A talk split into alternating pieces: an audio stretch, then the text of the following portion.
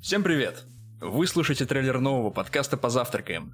Ведущие я, Саша Щербин, и я, Дима Карин, расскажут вам о том, как мы, молодые студенты, ищущие применение своим навыкам и знаниям, реагируем на происходящие изменения. Это не подкаст о брекфаст-барах, а о том, что мы ждем завтра и как мы видим перспективы развития в России и мире. Будущее невозможно без настоящего и прошлого. В наших выпусках мы будем нередко отсылаться к историческим фактам с целью понять для себя, как мы пришли к такому настоящему. А анализ настоящего позволит нам подумать о грядущем. Стоит сказать, что мы не претендуем на экспертность в обсуждаемых темах, а лишь хотим отобразить в подкасте, кто мы такие и как мы приходим к тем или иным выводам. Выводы в подкастах мы, конечно, будем делать для себя. А вы, основываясь на них, можете соглашаться или не соглашаться с нами.